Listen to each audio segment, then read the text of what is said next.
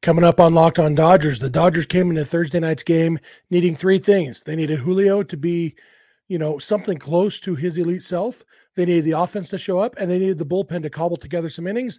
They get all three things. They beat the Pirates to win the series and cut their NL West deficit to half a game over the D backs who lost to the Mets again. So much to talk about from this. So let's get locked on Dodgers.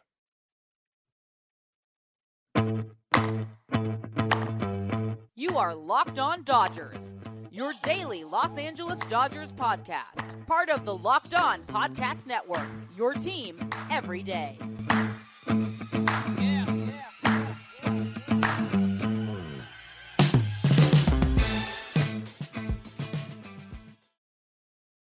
Hey, Dodger fans, this is Locked On Dodgers, part of the Locked On Podcast Network, your team every day. Thank you for making Locked On Dodgers your first listen every weekday morning. Remember, this show is free and available on all podcast platforms and on YouTube simply by searching for Locked On Dodgers. Or even better, go and subscribe wherever you're watching or listening right now. Then you could be an everydayer just like we are. If this is your first time with us, I am Jeff Snider. My co host is Vince Samperio. We're doing a split episode today, so I will be with you for the first half. Vince will be with you to wrap things up at the end. Vince and I are both lifelong Dodger fans, just like you are. We've also both spent time covering the Dodgers in the press box and the locker room. So we're not quite insiders, but we bring you the smart fans perspective on our boys in blue every weekday morning. This episode is brought to you by Gametime. Download the Gametime app, create an account, and use code Locked On MLB for twenty dollars off your first purchase. Last minute tickets, lowest price guaranteed. Yeah, so uh, this was a big game on Thursday night for the Dodgers. They came in the, a four game series is always hard because to win the series you have to win at least three out of four and that's a hard thing to do against any team. Uh, the pirates the dodgers struggled against them earlier in the season. They've struggled at times against them in this series and so coming into this it was the difference between are we going to win the series or split the series? And that's a it's a big deal at this point in the season where the dodgers are in the standings and everything. And we talked on yesterday's episode about it was kind of an uphill battle because they had julio pitching who has not looked good uh, you know, obviously it's been very uh, limited time. One start back from the injured list, he looked really bad. Uh, his last start before going on the injured list, he looked bad. And, and so there were some concerns. We also expressed some optimism after his last start. We talked about the fact that, you know, the a lot of his issues could have just been command issues because if you're not getting swing and miss, it doesn't necessarily mean your stuff is bad. The numbers showed that Julio's stuff was still good. He just wasn't commanding it, so he wasn't throwing it where he wanted to. And so we talked about optimism. And what we saw on Thursday night was all of our optimism in in real life form. Julio had excellent command of his changeup and his his slurve, and he had good command of his fastball. Fastball had had the ride that we are used to and really good movement on the slurve and good deception on the changeup. He got what was it, eight, eight or nine strikeouts in six innings. Uh, I think it was eight. Just a really like so much more swing and miss than we've come to expect from him. Even when he's been his elite self, like at times it's like, well, he's getting weak contact. He's not getting the swing and miss. He had the swing and miss going. He only allowed three hits. Those were all consecutively in the second inning.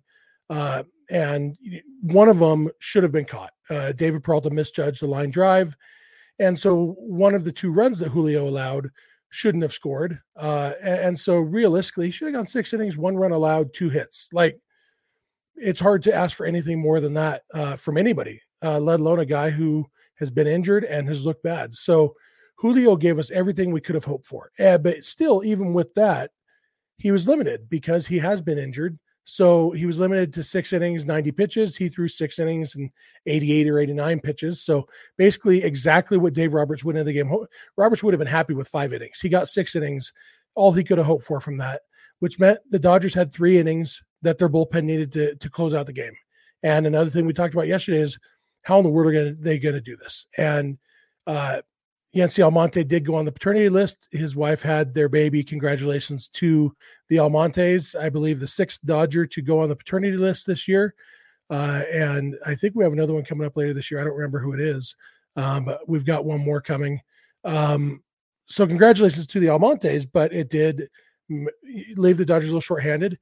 And terrible news that we got before the game that Daniel Hudson is out with another knee injury. Uh, a strained knee or sprained knee, uh, some knee injury, not as bad as his torn ACL last year, and it's in the other knee, but it is serious. And Dave Roberts said it's going to be a long time.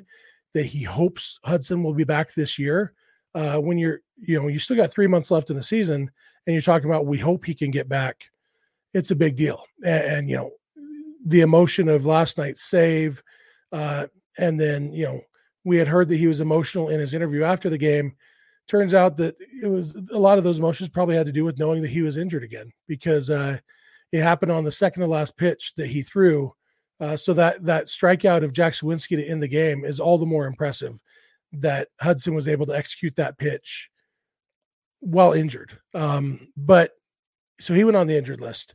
Uh, the the good news was Brusdar Graterol didn't have to go on the injured list. He he threw before the game and and said he was feeling good. So the three relievers the Dodgers used in this game were Graterol, who they didn't know if he was going to be on the injured list or not. He pitched the eighth, and the seventh and ninth were taken down by guys who were in the minor leagues 24 hours ago.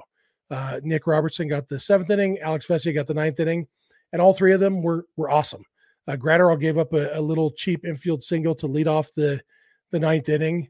Other than that, they were they were just elite, and Graterol erased that with a double play. So uh, everything you could have hoped for from the bullpen, uh, more than we could have hoped for, really, on the pitching side, to get through this game with a questionable starting pitcher and a questionable bullpen and allow just two runs, and it should have just been one, probably. Man, we will take that. And then on the offensive side, uh, the offense got things done. It was, it, it, it looked like it was to be a really, really good game after two batters. The Dodgers are up two to nothing. Mookie Betts doubled and uh, Freddie Freeman homered. And then Johan Oviedo settled in. He ended up pitching into the what was into the eighth, or at least uh, I mean he he went deep in the game, and uh, but uh, just allowed those two runs until the bottom of the sixth when Julio was done pitching.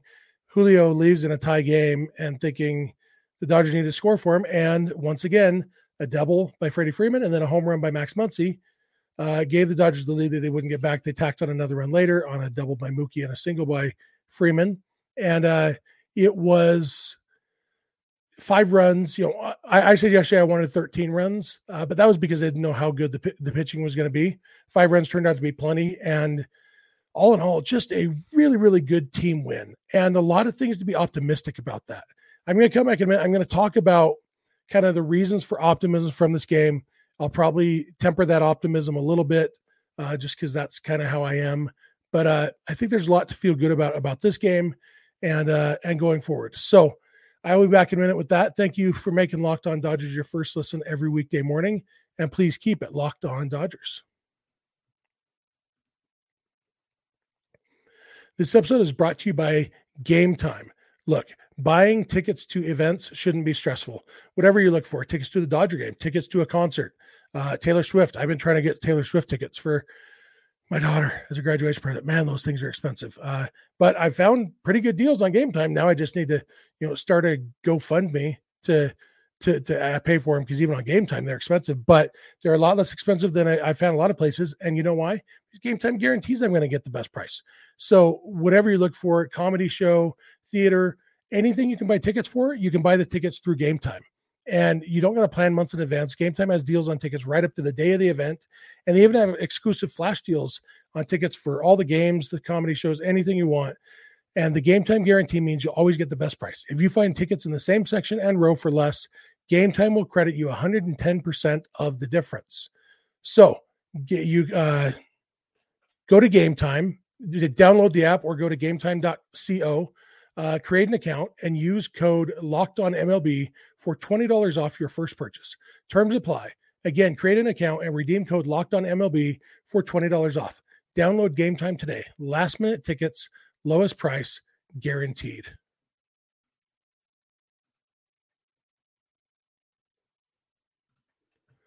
All right, I am back. I want to thank you for making Locked On Dodgers your first listen every weekday morning. It really does mean a lot to us. If you are uh, watching on YouTube, love to hear from you through the YouTube comment section. If you're listening on the podcast, we'd love to hear from you through uh, social media or email or whatever. Vince will give you all that contact info at the end, like we always do. I also want to remind you that you can uh, catch every Dodger game on the hometown Dodgers radio feed on Sirius XM or the SXM app. Just launch the SXM app and search for Dodgers you can also catch this podcast on the SXM app by searching for Locked On Dodgers. And uh, with with all of that uh, that we've talked about in this game, Dodgers winning the series over the Pirates after that frustrating series over with with the Royals. You know, we talked about that road trip. The Dodgers won two out of three from the Rockies. You'd love to sweep, but two out of three is not bad. If they could have won two out of three from the Royals, successful road trip. They lost two out of three, and it was it was frustrating. Um, and, and there was a frustrating loss in this series against the Pirates when the Dodgers blew a ninth inning lead. But all in all, the Dodgers won three out of four games in this series, and uh, one reason for optimism, like I mentioned, is Julio. Julio looked really, really good. And, you know, I, like I said, he was bad in his last start before he went on the injured list. We have no idea how much of that was related to the injury. He was bad in his first start back. We have no, no idea how much of that was due to rust or, you know, whatever it was. But the version of Julio that we saw on Thursday night, and it's not just results. Like some some people say, well, it's just the Pirates, they're a bad team or whatever and I'm not even basing it on the results or how bad he looked hitters look, made the hitters look. It's the stuff, and you can watch the stuff, and you can see the way that slurve was working on Thursday night. Julio would have been successful against any team in baseball with that slurve, with that changeup, with that fastball command. Other than one plate appearance to Ke'Bryan Hayes, like the command was really good. Even when he gave up the hits, he was making decent pitches.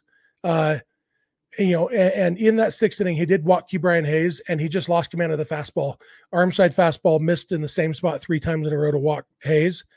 Got out of that inning. Um, and other than that, like he was just dominant. And that's something like obviously, anytime you have a, an elite starting pitcher, it helps your team. If the Dodgers could get the version of Julio that existed last year and the year before, the second half, uh, that that would be a huge huge boost to this team because as we've talked about on this show starting pitching kind of is a catalyst for everything because the reason or one of the reasons the bullpen has struggled so much is because the starting pitching has struggled to get deep in the games we saw it here on thursday night julio goes six innings and then you have three relievers going an inning each the offense did their part and so they're low stress innings for the relievers so they can just come in pumping strikes and they get the job done and yeah they're going to have hiccups, whatever. But the bullpen will be a lot better if the starting pitching is going deep in games. And so having Julio there, Kershaw will hopefully be back shortly after the All Star break from his injury, and and keep going deep in games. And then you know Bobby Miller has shown signs of getting deep in games. Emmett Sheehan has what it takes to get deep in games. Uh, Tony Gonsolin still a question mark, but you know uh, hopefully he can get that command back because the Dodgers have the makings of a decent rotation. And I still think they're going to pursue starting pitching at the All Star break, and I think they should. Uh, but but right now, I mean, we still are not the All Star break, the trade deadline, but we've still got what three, four weeks until the trade deadline, and so three and a half weeks or something. So there is there's no starting pitching to be had right now, and so they need to get by with what they have because they're battling in the division. Vince will talk more in the next segment about the the National League West race, the D backs lost again, you know, and a lot of that, like the Dodgers need wins right now. And so they need their pitching until they can trade for reinforcements, they need their pitching to step up. And so that's one major reason for optimism from this game. Uh, we also saw uh, Max Muncy playing really good defense. Uh, it was the defense has been a question mark for Muncy. Uh, he he has his stretches where he looks good, uh, but he got a lot of action. Julio was when he wasn't striking guys out, he was getting ground balls, and uh, and Muncy, other than the two run double, uh, where Muncy was off the line more, everything else Muncy was in position for the. And I'm not saying Muncy was out of position on that one. It was just the one ball down the line that he didn't get to, uh, and it just hugged the line. Uh, but Muncy got in position, made strong throws, made good throws. You know, get bouncing it to Freeman when he needed to, uh, and, and Muncy and then hitting the home run. If we can get a version of Max Muncy that makes the plays defensively and hits home runs, obviously it'd be nice to get some singles too, get the batting average up there, get the on base percentage up there. Uh, but all in all, like this version of Max Muncy, pretty awesome. Extra base hits were looking good. Uh, there's still question marks. You know, Austin Barnes is still Austin Barnes. Uh, Miguel Vargas is still struggling really bad. James Outman had a rough night. Uh, you know, really, it was the top three. other than Miguel Vargas, he got a, a lucky double, a ball that literally dropped three feet three feet in front of Jack Suwinski that should have been caught. Uh, Suwinski lost it, and Vargas got a double. Everything else, the other six hits came from Betts, Freeman, and Muncy. Two for Betts, three for Freeman, one for Muncy, uh, two homers, and three doubles among those six hits from those three guys. That's what got it done. And but we've seen the rest of the lineup contribute. We've seen even you know the parts of the lineup with with Peralta and Heyward and JD Martinez and uh, Miguel Rojas, who didn't play in this game. Uh, you know they, are getting contributions in this game. It was the top three, but that's not what it always is. So I, I feel like with the d scuffling right now, with the Dodgers in good position in, in the division, and the the potential of Julio being back and getting through this game without having to use Evan Phillips or Caleb Ferguson. And so getting those guys some rest. They're set up well to face the banged up Angels for two games and then go into the All Star break, get recuperated. Like, as poorly as things have gone for the Dodgers this year, they're half a game out of first place, and there's plenty of reasons for optimism. Obviously, I am more optimistic than some people wish I was, but the fact is, uh, this was a good series win, a good win in this game, and this is our last episode before the All Star break. So uh, Vince is going to come talk to you in a minute uh, about the the NL West, some other his thoughts on this game, and then you won't see me again till uh, after or till the All Star break has started. So uh, I appreciate it. I love talking Dodgers with you, and Vince will be along in a minute.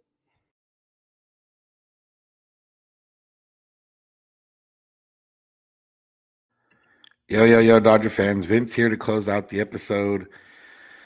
And as Jeff mentioned, the Dodgers are now just half a game behind the Diamondbacks in the NL West and having a better month uh, so far in the month of July than they did in June. So far, the Diamondbacks are one and four in July, so that's given the Dodgers opportunity here to get back. Well, they were never out of the race, but you know, get closer and have the potential to go into the break with the lead in the NL West. And you take a look at the standings right now as they sit. Arizona's on top. Dodgers are half a game back.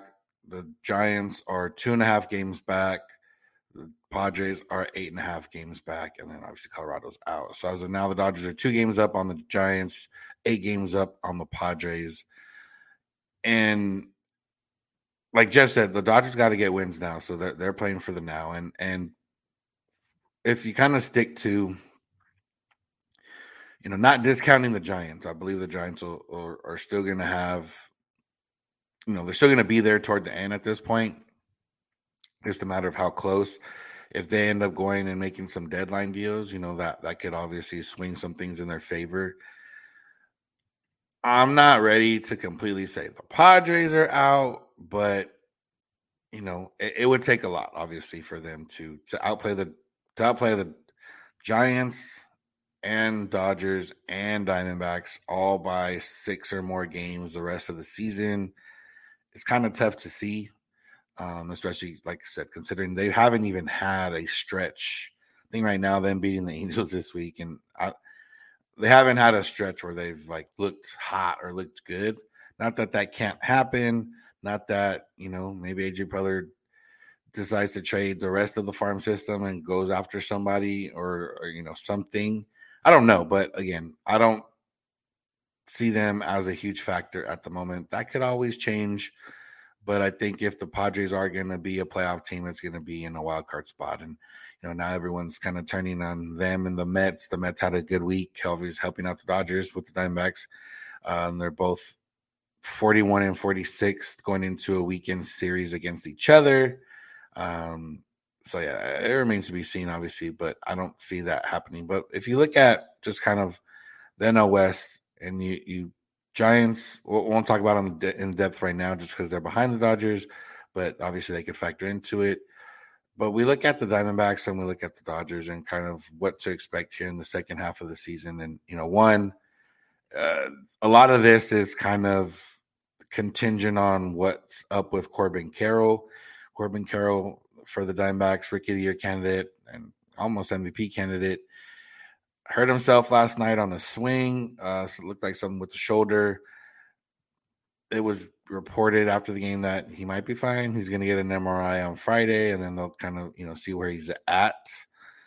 So if he's injured for a while, or if he gets hurt for any time longer than like a month, you know, I think I don't think the Diamondbacks have enough in the rest of the team in order to hold that over and to that I would still imagine them to be a good team, but I don't expect them to be the way they've been playing so far this season. Uh, but if he's healthy and, and ready to go after the All Star break, then you know I do expect them to continue to battle, and I do think that they might make a couple trades or or at least be open to a couple trades. Uh, nothing like I don't think there's a, anything out there over the top for them unless it's you know somebody that comes with some team control.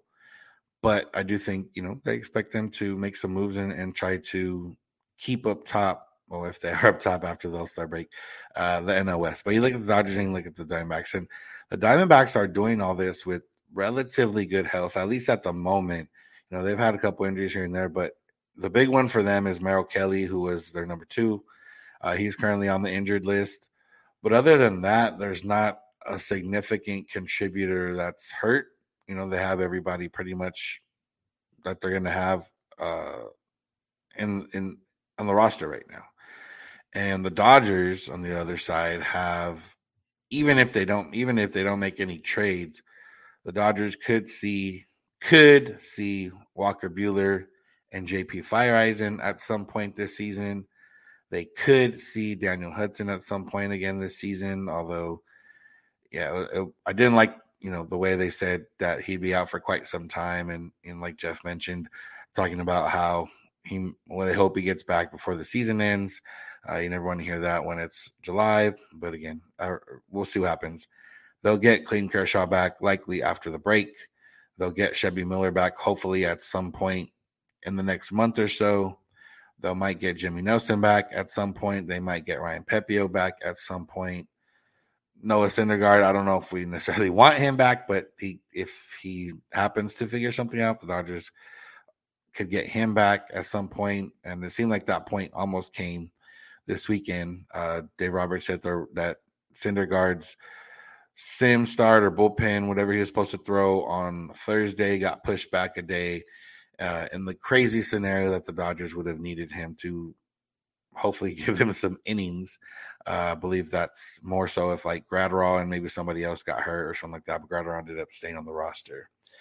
Um, and then offensively, it's just Chris Taylor really that the Dodgers are are expecting back as a contributor. Trayce Thompson, I guess, at some point could come back, but it doesn't seem you know, that that's. It doesn't seem like they're waiting for Trayce Thompson to come back. So offensively, it's just Chris Taylor. But on the pitching side, I mean, there's a lot of guys that could come back, and and you know, some of those guys are not. We wouldn't expect them to at least September, anyways. Um, you know, again, Shelby Miller, hopefully before August or in August, Daniel Hudson, you know, August seems generous at this point, given what they've been saying, but maybe toward the end of August, early September, you know, Nelson could be coming back sooner rather than later, assuming he, he continues to pitch well and react and, and recover well from his uh, rehab starts in OKC. And then you got Pepiot and, and, you know, Buehler, Feyereisen at some point in the season. So just based on that, the Dodgers would appear to have some advantage in the second half in the terms of – they're going to get healthier. And, you know, this is also assuming that nobody else gets hurt, but uh, they're going to get healthier. And the fact that they've done all this, you know, they're only half a game back of the Diamondbacks with all these injuries, with every single member of their starting rotation, plus Pepiot spending at least, you know, some time on the injured list this season with them losing a reliever almost every other week with a bunch of relievers being ineffective and kind of coming up and down. You know, we saw Nick Robertson and Alex Vesia uh, provide an inning of relief yesterday, a, a scoreless inning of relief, which is, you know, great. Um, and hopefully a sign of things to come, at least for Vesia. Nick Robertson uh, was more of a guy product of the situation rather than somebody that would have been up regardless of, of a situation this year. You know, I don't think we would have seen Nick Robertson had it not been for all these injuries. Whereas Vesia was on the opening day roster. We expect him to be good. He hasn't been good, but uh, you know, there's still time to turn that around. So in terms of like roster, roster, second half coming up, and based on you know what's happened in the first half and everything else, the Dodgers would appear to have the advantage over the Diamondbacks in that sense. And also they appear to have the advantage in the fact of they on paper a better team. Uh, the Diamondbacks have Zach Gallen, who might be better or well, numbers wise, not better than, than Kershaw so far this season, but stuff and like close enough in numbers to where you know you could say Gallen is the best pitcher on the both teams and not get too much brushback. Uh, but then the Dodgers have probably the next three starters before you get to Merrill Kelly. Um, you know, between Kershaw, Julio, or for sure two. Um, and then, you know, Gonsolin could be better than Mel Kelly, although he hasn't been this season. You know, Bobby Miller, Emmett Sheehan, I guess in theory could, but so maybe the next two. But either way, the Dodgers, and then after that, I think the Dodgers have it the rest of the way in terms of starting pitching. So the Dodgers have the advantage in roster. The Dodgers have the advantage in health in terms of getting guys back. Uh, the Diamondbacks have the current leg up in terms of current health. Um, and then you just kind of look at at you look at the Diamondbacks roster and you're like, how are they doing this? Because you got again, it's, it's Zach Gallen and Merrill Kelly, and then some dudes. Like there's nobody that that I can't like you know realistically without having seen them play the Dodgers in a while and looking at their roster, it's like, wait, which ones are the starting pitchers and which ones are the relievers? I know Zach Davies is a starter, uh, but then you know they have a bunch of guys, and and that's not to say that those guys can't or can't continue to pitch well or pitch well or you know be good for the Diamondbacks. I'm just saying, like you know, you look at it and you're like, okay, how they getting this done? you know, that offensively, Corbin Carroll and Lourdes Gurriel Jr. have been great for them there in the outfield. Uh, they got, you know, Christian Walker is always a threat. They got Ketel Marte, who's been really, really good at second base. Than that, you got, you know, other guys, Nick Ahmed, Evan Longoria, Geraldo Perdomo, who wouldn't necessarily be like, oh, count. Like, if you had to give me Evan Longoria or Max Muncy, I'd probably take Max Muncy. Longoria, a little bit older, uh, he's having a decent year though. He, he's OPS in 850, so it's not like you know anything. Uh, but I would bet on Max Muncy in the second half over him. You know, you'd bet on a lot of the guys from the Dodgers over some of these guys. You know, Ketel Marte, unless Mookie Betts plays second base full time, you know the the Diamondbacks will have that advantage at second base, first base. You know, Freddie over Christian Walker, uh, shortstop whether it's Perdomo or Ahmed. You know, Perdomo's been hitting well so far this season. Um, so you could give him the advantage over Rojas in that sense, but Rojas has been hitting better lately. So uh, if you give me the new Rojas, you take that in the outfield. You know, Corbin Carroll, Mookie Betts. At this point, a wash. Um, you know, Carroll's been really good. He has 18 home runs. He has 24 stolen bases. You know, Mookie doesn't quite have the stolen bases. Mookie's got a little bit more home runs. Um, but overall, you know, Corbin Carroll's been really, really, really good. But then you look at, you know, Gurriel, he's been really good. You know, if you the the combine if you combine uh you know Jason Heyward and Peralta into maybe one guy, then they kind of add up to Gurriel. So you know, there there's the Dodgers have the better roster, and the Dodgers have the health coming back on their side. The Diamondbacks are already healthy.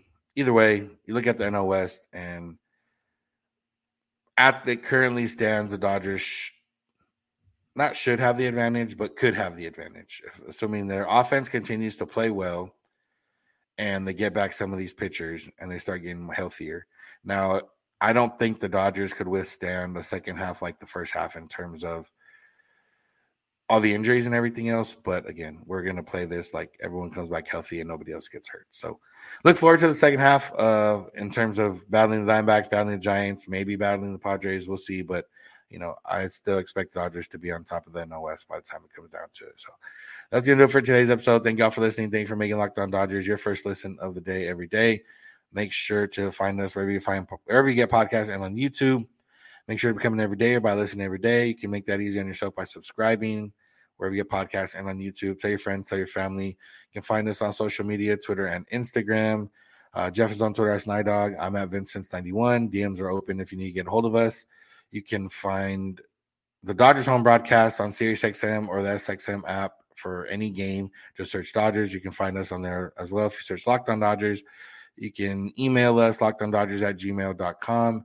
You can send us a voicemail or text at 323-863-5625. We're every weekday morning, and we hope you'll be with us. When you get in your car, if you're at home, take your smart device, play podcast, Locked On Dodgers. And remember, you don't have to agree. You just have to listen. Have a good one.